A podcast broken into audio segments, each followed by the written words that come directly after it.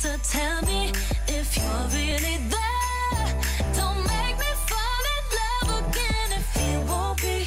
It's time to start ramping up for the 66th year of 630 Ched Santa's Anonymous.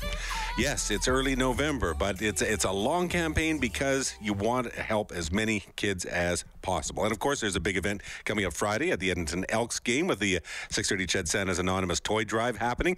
Let's check in and get the set the scene early, shall we? With Angel Benedict, who's the executive director of 630 Ched Santa's Anonymous, joining us this morning. Good morning, Angel. How are you? I'm good, thank you. How are you? I'm doing very well. I'm excited to see this start to launch, and I think you probably are as well, because is this not your first year as executive director? It is. Uh, I was there last year, so I got to see everything from behind the scenes, but this will be my first year as the executive director. Outstanding. And the first big event, of course, is the Edmonton Elks game and the and the toy drive. Uh, so you're looking forward to that, and that's always that's always a great way to sort of kick things off, huh?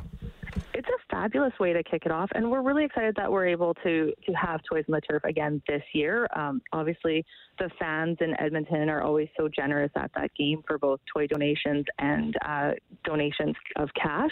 So we're excited to be back again this year. And hopefully, Saskatchewan Roughrider fans will also dive into it too, because we've, Here's hoping. we've Here's had some issues. But yeah, the Elks are taking on the Roughriders up on Friday. uh, as you head into this campaign, do you look at years previous to get an idea of what's really needed for this year? How how do you work out what what is the need?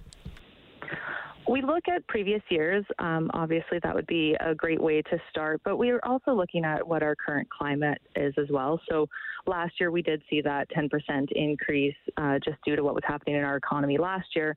Uh, this year, our applications have been open since October 1st, so we were able to get some early numbers, and we are trending upwards again this year. So, we are able to, we know that we should be preparing for at least another 10% increase again this year. But time will only tell what we really truly need. But uh, certainly looking back is a really helpful way to start.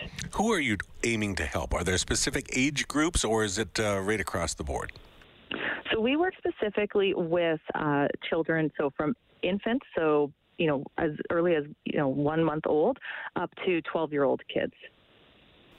Wow, yeah, and I can I can say that even with infants, you know, parents can still get something for for their kids, but if they have siblings, then the siblings want to see their baby brother or sister also get uh, a present when it comes in. So I hadn't thought of it in those terms, but that's probably the case, isn't it?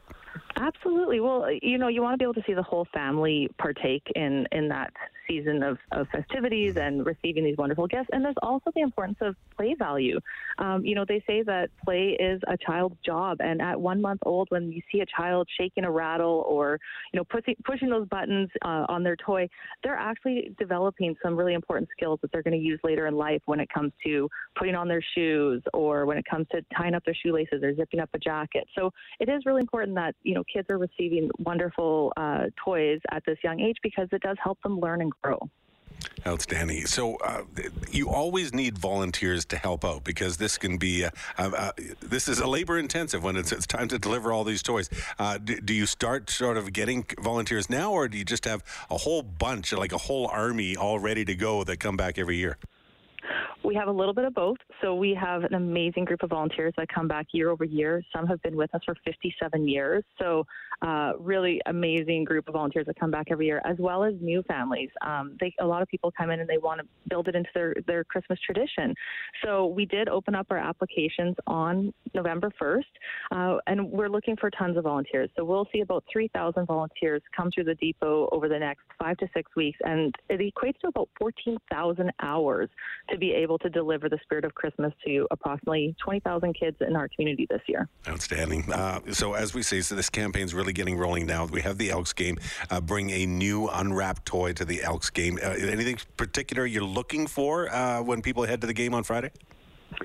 Definitely. So again, talking about those babies, we're always looking for toys for for infants. So and we do follow the manufacturer's age range. So anything that says, you know, if, as soon as it says 12 plus months, um, you know, it'll go to that one to two year old toddler age range. So looking for things like rattles, uh, stacking blocks, um, you know, even those those uh, textile books where they can touch and feel are so important for that that age range.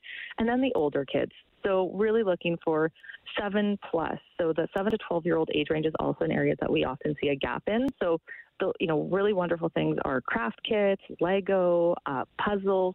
So those are the types of things that we're really looking for this year. And in some case, you don't have to break the bank, uh, but you don't also want to just bring a three dollar toy. That's not. That's not. Maybe you can add that in as a package or something like that. But y- you can give without without killing yourself too. Absolutely. Well, each package that we, we deliver to our to Santa's kids each year will include two different toys as well as we will call it a soft item. So it could be a stuffed animal or a nice soft blanket as well as a book. So whatever someone can bring will be helpful because that's a lot when you're looking at serving almost 20,000 kids each year. Absolutely. Outstanding. All the best for that this Friday. And then the whole campaign will check in with you and others uh, within the uh, 630 Ched Santa's Anonymous family all through the lead up. So thank you so much for taking some time this morning. Oh, wonderful. Thank you so much, Daryl. Okay, cheers. Angel Benedict is the executive director, first year in the full role. Oh, she's no rookie uh, of 630 Ched Santa's Anonymous as the campaign gets rolling. Hi, it's Shauna, and I might be a bad parent because my kids think french fries are vegetables. Hey, it's Ryan, and I might be a bad parent because I went out for wings when my wife was in the hospital after giving birth. Johnny here. I might be a bad parent because in my house, the tooth fairy gives pocket change. But we're not alone. Len emailed us and said his six year old daughter's Tarzan moment going from love seat to lazy boy by curtains made him more proud than any dance recital. And Andy left his two year old at the rink. All right, guys, I'm sure we're not alone. Like Andy's kid. For stories and confessions like this, make sure you check out our podcast. It's called Bad Parents, and it's available wherever you get your podcasts. I left a glove at the rink.